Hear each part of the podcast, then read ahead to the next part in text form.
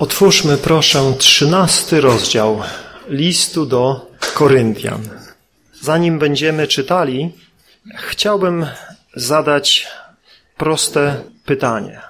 Co jest źródłem radości w Twoim życiu, bracie, siostro? Nie, nie można odpowiadać.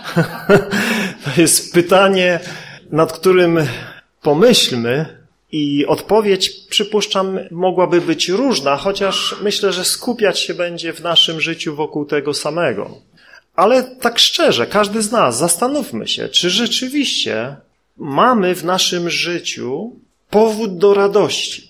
Czy faktycznie w pośród tych różnych rzeczy, na które moglibyśmy narzekać, biadać i mówić, jak to nam źle i ciężko, co jest prawdą w wielu przypadkach, czy jest w naszym życiu coś, z czego naprawdę się cieszymy. Mam nadzieję, że wszyscy, jak tu jesteśmy, mamy powód, przynajmniej jeden, ale mam nadzieję, że jest ich więcej, do radości. Jeśli ktoś nie ma, w naszej biblioteczce jest taka książka, nie pamiętam kto jest autorem, Josh McDowell chyba, Powód do radości. Zachęcam do przeczytania, jeśli ktoś stracił wszystkie powody do radości w swoim życiu. Dzisiaj rozważymy, z czego raduje się prawdziwa miłość. Z czego raduje się miłość? Szósty wiersz trzynastego rozdziału mówi nam, że miłość nie cieszy się z niesprawiedliwości, ale, ale co? Jak byście zareagowali? Miłość nie cieszy się z niesprawiedliwości, ale, tak byśmy zareagowali, prawda? Ale cieszy się ze sprawiedliwości. Ale nie, tu jest inaczej. Tu jest powiedziane, miłość nie cieszy się z niesprawiedliwości, lecz współcieszy się, współraduje się z prawdą. Tak jest dosłownie. Mówi o radości prawdy i miłości, która się współraduje z prawdą. Temu spróbujemy dzisiaj się przyjrzeć. Najpierw tej pierwszej części, że miłość nie cieszy się z niesprawiedliwości. Jest wiele różnych sposobów, w jakie ludzie cieszą się z niesprawiedliwości. Niektórzy ludzie cieszą się własnym grzechem, myśląc, że nigdy nie będą musieli odpowiadać za to zło, które czynią. I cieszą się z tego złego, że komuś coś ukradną i cieszą się, że komuś coś ukradli. Cieszą się, że kogoś oszukali. Iluż to ludzi dzisiaj spotyka się i przechwalają się jeden przez drugiego. A ile ja to wypiłem wczoraj. O jak się chwalą. A z kim to ja spałem? Jak nabrałem tego naiwniaka, wcisnąłem mu taki badziew za taką kasę. A inny mówi, e, jeszcze nic, ja ci dopiero powiem, co ja zrobiłem. I tak taka licytacja bezbożników którzy się chwalą tym, czego powinni się wstydzić. Wielki powód do dumy i radości. Pewnie wszyscy słyszeliście o słynnym amerykańskim pisarzu i dziennikarzu Ernestie Hemingwayu. Ernest Hemingway prowadził bardzo rozwiązłe życie i obnosił się ze swoją bezbożnością. W 1951 roku w gazecie Wieczność Pojawił się o nim artykuł, w którym Hemingway otwarcie szydził z Bożego Sądu, twierdząc, że można grzeszyć bez konsekwencji. Naśmiewał się z przestarzałej pruderyjności i fundamentalistycznego punktu widzenia, że grzech pociąga za sobą konsekwencje. Twierdził, że to totalna bzdura, a on sam jest żywym dowodem na to, że można grzeszyć i uchodzi to na sucho. Dokładnie 10 lat po napisaniu tego artykułu, co do dnia, Hemingway wziął rewolwer i strzelił sobie w głowę, kończąc swój rozwiązły żywot. Możesz cieszyć się grzechem, ale tylko do czasu. Boże żarna mielą powoli, ale mielą bardzo dokładnie. Wielu ludzi pyszni się swoją bezbożnością myśląc, że to takie zabawne i takie męskie. Mają swego rodzaju poczucie absolutnej bezkarności. Iluż to ludzi podnosiło swój głos i mówiło, jeśli Bóg istnieje, to niech mnie uderzy teraz, niech mnie zabije, niech piorunem mnie uderzy. Iluż takich było profesorów na uczelniach, którzy drwili z Boga i wyzywali Go na pojedynek do czasu, do czasu, kiedy przyszedł ich dzień i musieli stanąć przed Bożym obliczem. A tam żaden człowiek się nie będzie chełpił, żaden człowiek się nie będzie wywyższał, kiedy stanie przed swoim Stwórcą. To jest jedna z takich bardzo prymitywnych form radowania się z nieprawości. I mam nadzieję, że nikogo z nas nie dotyczy. Ale są też bardziej subtelne formy. Możesz cieszyć się czyjąś nieprawością. Ponieważ sam nie robisz jakiegoś konkretnego zła, możesz cieszyć się, że inni to robią, bo ty lepiej wyglądasz na ich tle. Jesteś świętszy. Wzdychasz i przewracasz oczami, mówiąc: oj, oj, oj, oj, oj, jakie to niesprawiedliwe, jakie to okropne, jakie to bezbożne. Ale to może być tylko świętoszkowata powłoka. Jeśli to jest takie złe i takie bezbożne, to czemu znowu to oglądasz? To czemu znowu o tym czytasz? To po co w ogóle sobie tym zaprzątasz serce, skoro mówisz, że to takie złe? Oni, o, jak oni przeklinają na tych filmach. Ciężko znaleźć film bez przeklinania. I co dalej oglądasz? I znajdujesz w tym rozrywkę? Oj, tyle sprośności w tych filmach. Naprawdę tak, tak źle, tak bezbożnie. Ale co jest w twoim sercu, że cię ciągnie do tego? Czemu do tego wracasz? Skoro tak cię to rzekomo razi, skoro tak biadasz nad tą bezbożnością i nieprawością, to może być forma właśnie takiej podstępnej radości z nieprawości. Gdzieś w naszej upadłej naturze jest to pragnienie tych wrażeń, tych emocji, nawet tych bezbożnych. Gdzieś one sycą tą naszą starą, upadłą naturę, która winna być uśmiercana przez nas, a nie karmiona. Jakże często ludzie mówią o tych rzeczach, że są złe, żeby w jakiś sposób siebie usprawiedliwić, że na nie patrzą, bo oni muszą wiedzieć, co złego się dzieje. I więcej, czasami właśnie jest to tak przedstawiane, że no my do tego nie robimy. No nie, ja to, ja to tak się nie wyrażam. No ja to absolutnie nie. I tak długo, jak to jeszcze dotyczy sfery filmów i gazet, co oczywiście wcale nie jest właściwe, to jeszcze pół biedy ale jakże często ma to taką formę odnoszącą się do braci, sióstr, zborów. Czasami to przeradza się w taką pseudo-duchową troskę. O, módlmy się o tego brata, co tak źle traktuje swoją żonę. Nie słyszałeś? No to muszę ci powiedzieć, żebyśmy się modlili o tego brata. A słyszałeś, co się dzieje w tamtym zborze? Jakie tam herezje, jakie tam ekscesy, oj, oj, oj, oj, oj. Musimy się modlić, musimy się modlić. Wiem, że czasami trzeba o tych rzeczach mówić, czasami trzeba na te rzeczy wskazać, ale bracia i siostry, upewnijmy się, kiedy z tym do kogoś przychodzimy, że w naszych sercach jest naprawdę głębokie ubolewanie i współczucie i pragnienie zbawienia błądzących i grzeszących, a nie skrywana satysfakcja i radość, że gdzieś się źle dzieje, to my, którzy tego nie robimy, wyglądamy tak sprawiedliwie. Naprawdę badajmy nasze serca i upewniajmy się, co nami kieruje, gdy otwieramy swoje usta, by mówić złe rzeczy. To myślę jest bardzo podstępna forma duchowej pychy, która cieszy się z niesprawiedliwości innych. Pomyślmy, co budzi się w naszych sercach, gdy zostaje ujawniony grzech naszego przeciwnika. Kogoś, kto ma od nas inne poglądy. Uważamy go za heretyka, uważamy go za złoczyńcę religijnego.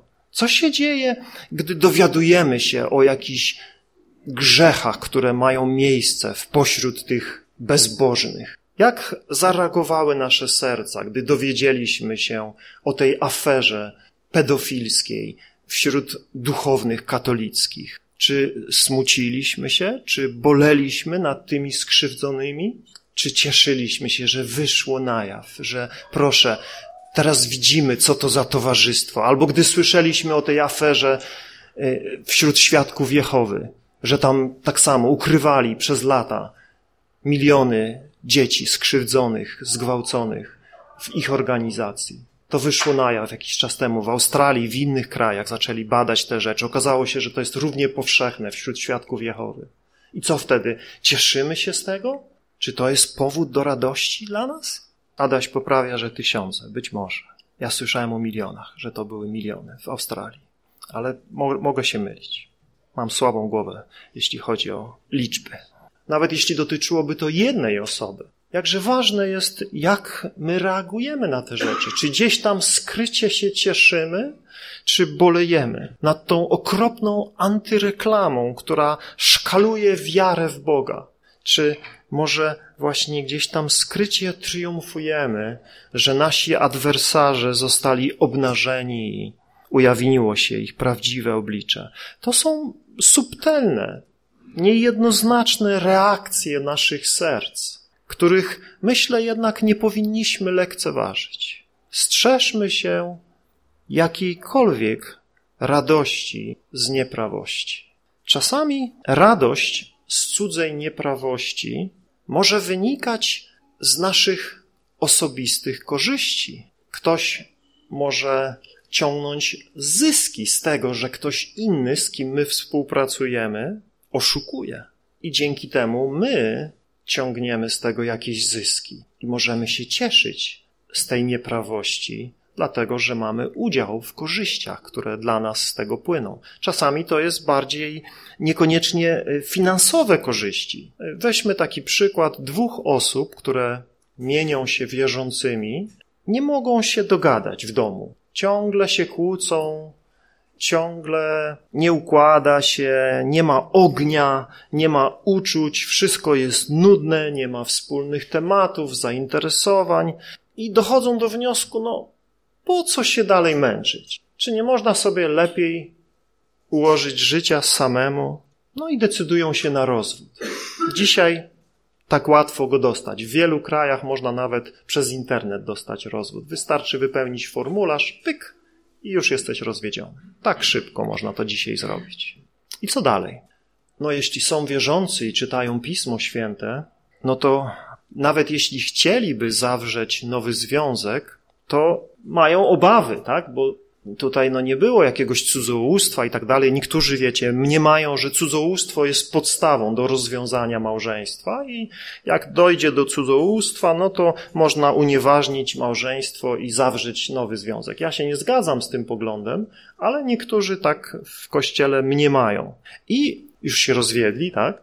I mówi, no gdyby teraz on czy ona sobie kogoś znaleźli, i z kimś tam by się spotykali, no to wtedy by cudzołożyli i ja mam zielone światło, żeby wtedy zawrzeć legalnie po Bożemu związek, tak?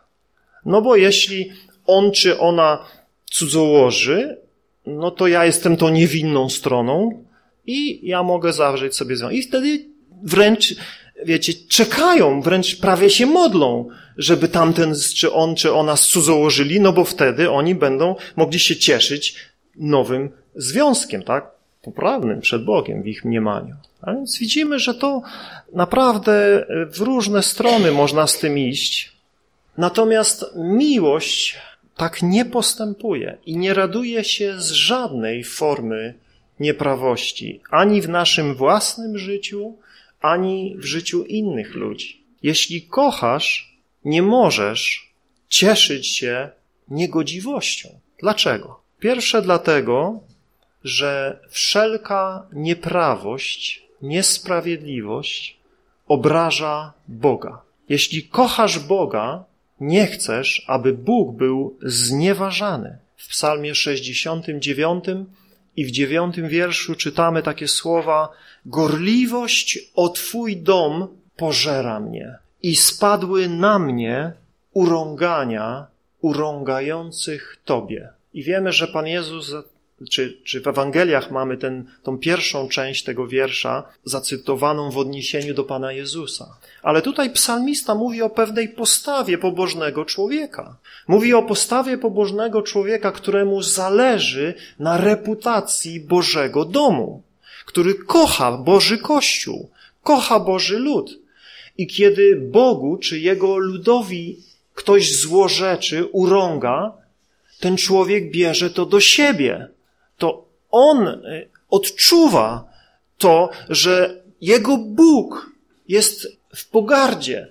Jego Bóg jest obrażany. Człowiek, który kocha Boga, nie jest obojętny, jak ludzie mówią o Bogu, jak traktują Boga, jak myślą o Bogu. I wszelkie złe rzeczy, które są kierowane na Boga, ten człowiek bierze do siebie.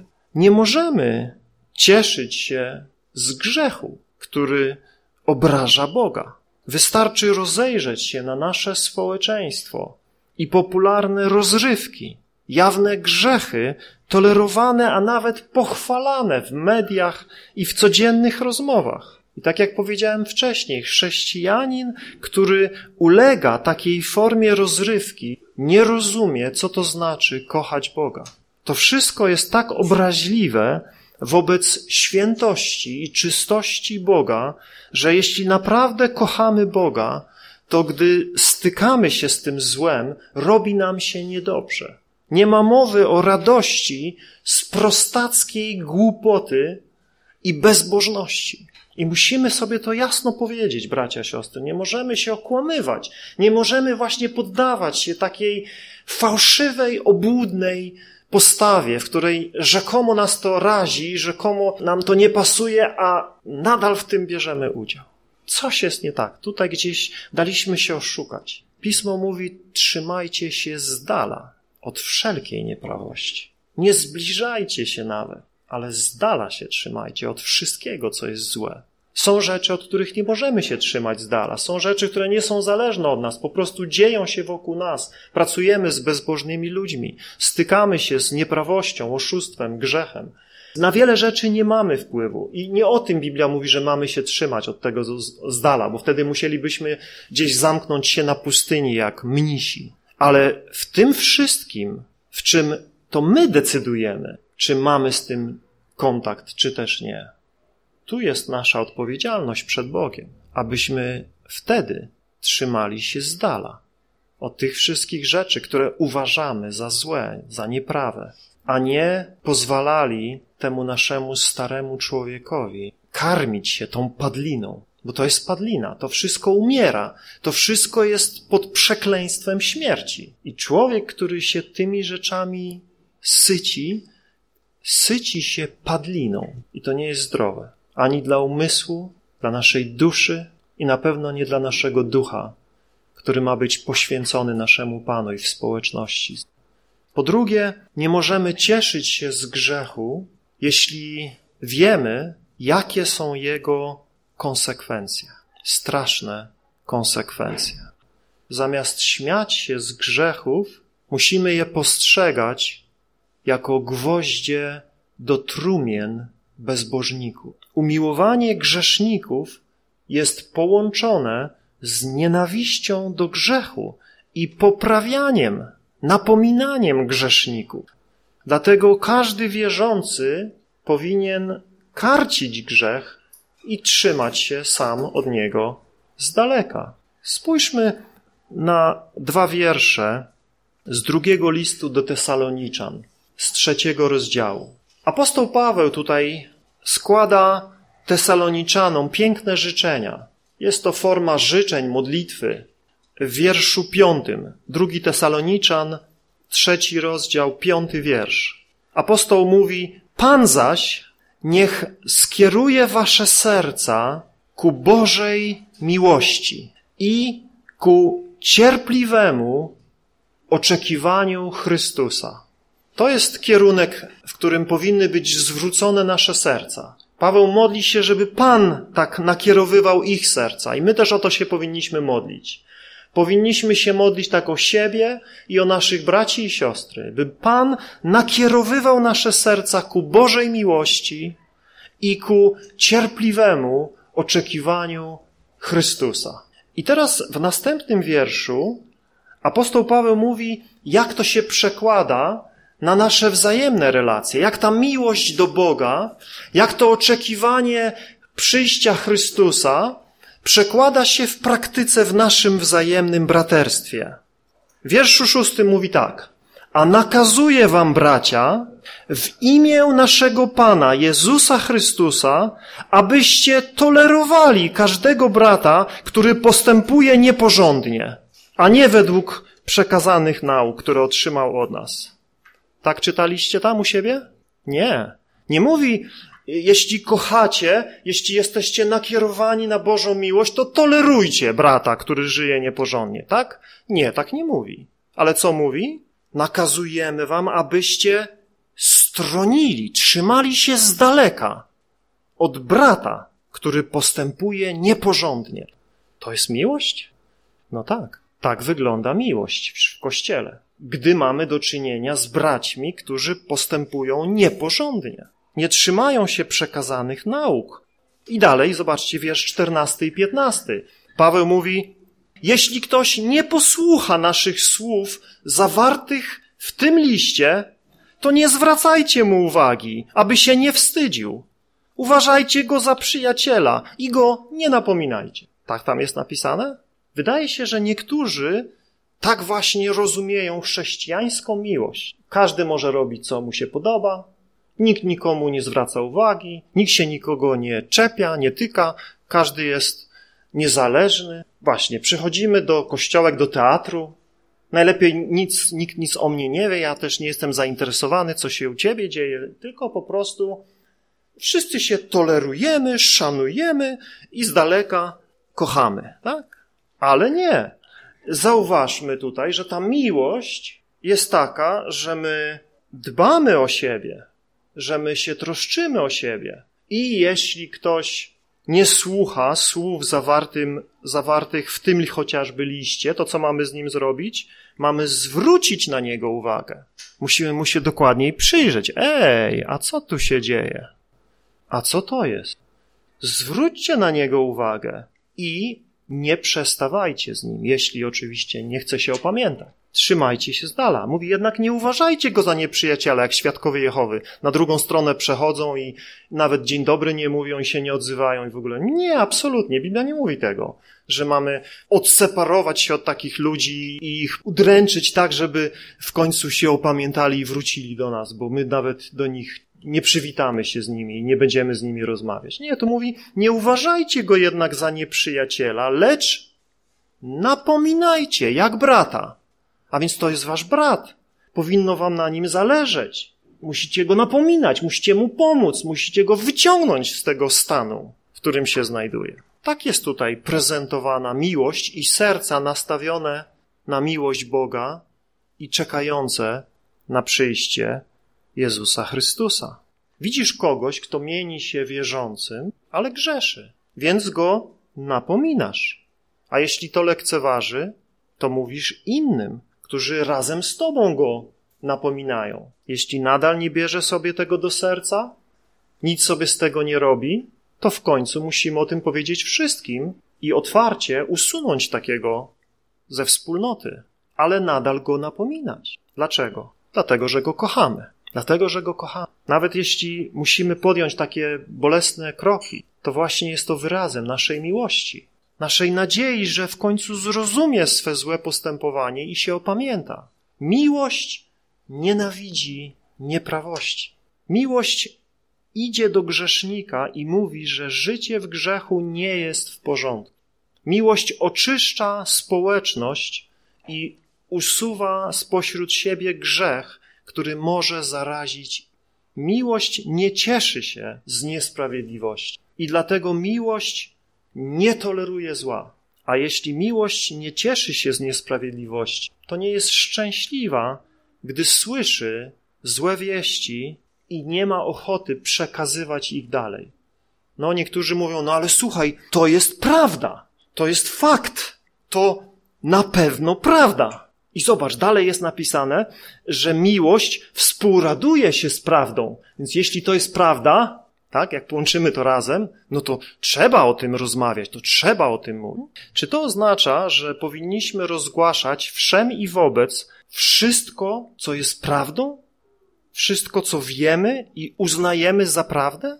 Wszystkie nasze własne błędy, pomyłki, opaczne słowa, grzechy, czy też grzechy ludzi wokół nas, upadki naszych braci i sióstr? Dzisiaj często słyszymy, że trzeba być otwartym, niczego w sobie nie tłumić, ale kawa na ławę. Wszystko trzeba wylać z siebie i to najlepiej z grubej rury. Czy tak łączymy te dwa aspekty miłości? Jeśli miłość nie cieszy się z niesprawiedliwości, to dlaczego miałaby rozpowiadać i przekazywać coś, co obraża Boga? Na pewno są takie sytuacje, kiedy nie możemy milczeć, kiedy dzieje się coś złego. Są chwile, kiedy powinniśmy stanąć i bez względu na konsekwencje głośno karcić rażące zło. Są takie sytuacje. Ale są też inne sytuacje, kiedy naprawdę nie ma takiej potrzeby, kiedy to nic dobrego nie przynosi. Są sytuacje, kiedy milczenie jest złotem, kiedy mówienie gorzkiej prawdy nie przynosi nikomu żadnej korzyści, a sprawia, że wiele serc niepotrzebnie krwawi przez nieposkromiony, plotkujący język. I musimy te dwie rzeczy odróżniać od siebie. Cóż to więc znaczy, że miłość współraduje się z prawdą? Na czym opiera się sprawiedliwość? Wracając do tego wcześniejszego wątku. Gdybyśmy właśnie my to mieli formułować, to raczej byśmy powiedzieli, miłość nie raduje się z niesprawiedliwości, ale raduje się ze sprawiedliwości. Więc y, na pewno jest tutaj połączenie tego, że miłość nie raduje się z niesprawiedliwości, ale współraduje się z prawdą. I myślę, że oczywiście nie jestem tego pewien, to są tylko moje domysły, ale myślę, że nie są bezpodstawne, są oparte na tym, co czytam w Bożym Słowie. Kiedy myślę, na czym opiera się sprawiedliwość, to dochodzę do wniosku, że sprawiedliwość opiera się na czym? No powiedzcie, bracie, teraz możecie mówić.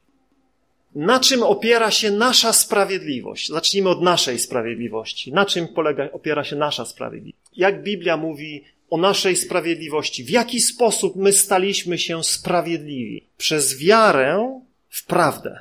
Przez wiarę w Jezusa Chrystusa. Przez wiarę w Boże dzieło. Czyli tutaj mówimy o pewnym rodzaju prawdy. Nie mówimy tutaj o wszelkiej prawdzie, ale mówimy o pewnej konkretnej prawdzie. Biblia mówi, albowiem jeden jest Bóg, który usprawiedliwia obrzezanych na podstawie wiary, a nie obrzezanych przez wiarę. Czyli wszystkich, i Żydów, i Pogan, usprawiedliwia Bóg w ten sam sposób, przez wiarę. I oczywiście wiarę w to, co usłyszeli, w prawdę Ewangelii. W liście do Rzymian, w piątym rozdziale czytamy, usprawiedliwieni tedy z wiary. Pokój mamy z Bogiem przez Pana naszego, Jezusa Chrystusa. I oczywiście znany nam wszystkim wiersz, że sprawiedliwy z wiary żyć będzie. I chodzi tu nie o wiarę w cokolwiek, nie chodzi o wiarę w to, co my chcemy wierzyć, ale tutaj mówimy o wierze w prawdę Bożą. Nie możesz być sprawiedliwy, dopóki nie uwierzysz i nie będziesz postępować zgodnie z Bożą prawdą. Miłość współraduje się z prawdą. Ale tak jak powiedziałem, nie chodzi o wszystko, co jest prawdą. Jeśli prawdą jest, a wierzę, że jest, że Ernest Hemingway żył bezbożnie, bluźnił Bogu i na końcu strzelił sobie w mózg, to czy miłość raduje się z takiej prawdy? Czy miłość się współraduje z prawdą z czegoś takiego? Jeśli prawdą jest, że Judasz zdradził Jezusa za trzydzieści srebrników, to czy miłość raduje się z takiej prawdy? No nie. A może miłość raduje się z naukowej prawdy, że dwa plus dwa jest cztery? Nad tym można by się zastanawiać i debatować, ale chyba nie o to chodzi w naszym fragmencie, że miłość raduje się ze wszystkiego, co jest prawdą, czy z prawdą o wszystkim. No, no chyba nie o to chodzi, tak? Miłość z pewnością raduje się z Bożej prawdy, która jest wiernie nauczana i praktykowana. Miłość raduje się w prawdzie, czy współraduje się z prawdą, która chwali Boga i zmienia ludzkie życie. Miłość nie może radować się fałszem i kłamstwem. A jednak, jakże często dzisiaj w kontekście tak zwanej chrześcijańskiej miłości słyszymy takie wezwania, odezwy, apele. Nie róbmy problemu z tego, w co wierzymy. Po prostu miłujmy się bez względu na nasze wierzenia i przekonania. Na takim myśleniu zasadza się duża część współczesnej ekumenii. Nieważne w co wierzysz, jak postępujesz, ale jest ważne, by się miłować i jednoczyć, bo w jedności siła. Ale takie myślenie jest obecne od wieków w lożach masońskich. Ostatnio słuchałem takiego wywiadu z takim wysoko postawionym masonem. I on opowiadał o chrześcijańskich lożach, o muzułmańskich lożach, o buddyjskich lożach i jeszcze różnych innych lożach, które stanowią jedno wielkie masońskie bractwo połączone więzami miłości, tolerancji i wzajemnej akceptacji. Ale to nie ma nic wspólnego z chrześcijańską koncepcją miłości, gdyż ona zasadza się na prawdzie. Kiedy Pan Jezus w Ewangelii Jana w 17 rozdziale modlił się o swój Kościół, modlił się o swoich uczniów, to modlił się o jedność, ale nie tych wszystkich, którzy tylko mówią do Niego, Panie, Panie. Nie tych wszystkich, którzy się mienią Jego uczniami, ale modlił się o, nie o ekumeniczną jedność opartą na kompromisie przekonań, ale modlił się o jedność Jego uczniów opartą na prawdzie. I tylko takiej jedności winniśmy szukać, żadnej innej. W dziewiątym wierszu Jezus mówi, ja proszę za nimi, nie proszę za światem, ale za tymi, których mi dałeś, bo są Twoi. I wszystko moje jest Twoje, a Twoje jest moje, mówi Jezus. I ja jestem uwielbiony w nich, a nie jestem już na świecie, ale oni są na świecie, a ja idę do Ciebie. Ojcze święty, zachowaj w Twoim imieniu tych, których mi dałeś, aby byli jedno, jak i my. O taką jedność nam chodzi. O taką jedność Jezus się modlił. Żeby to była taka jedność w prawdzie, jaką miał ojciec i syn. Jedność serca, jedność celu, jedność dążeń, jedność pragnień, jedność przekonań, jedność działania, jedność życia. W wierszu 17 Jezus dalej modli się uświęć ich w Twojej prawdzie. Twoje słowo jest prawdą. Jak Ty posłałeś mnie na świat, tak i ja posłałem ich na świat. A ja za nich uświęcam samego siebie, aby i oni byli uświęceni w prawdzie. Nie mogę prawdziwie, po bratersku, kochać kogoś, kto uczy czegoś innego niż to, czego uczy Biblia. Kto zwodzi, kto oszukuje, kto deprawuje. Nie mogę prawdziwie po bratersku kochać kogoś, kto żyje niezgodnie z Bożą prawdą. Kto mówi jedno, a robi co innego. Miłość się cieszy, gdy Boża prawda jest nauczana i praktykowana. Najmniejszy kompromis z fałszem odziera miłość z radości. Mogę Cię miłować, ale jeśli nauczasz czegoś innego niż Biblia, niż Boża prawda, nie będę się z tego cieszył. Raczej będę się smutny, będę nad tym bolał. Mogę Cię kochać, gdy będziesz żył w kłamstwie i w błędzie, ale na pewno nie będę się z tego cieszył. Raczej będę płakał. Najmniejszy kompromis z fałszem, z grzechem, z nieprawością ograbia miłość z radości. Otwórzmy jeszcze drugi list Jana, gdzie znajdujemy pomocną ilustrację tego faktu. Króciutki drugi list Jana. I spójrzmy na wiersz szósty najpierw.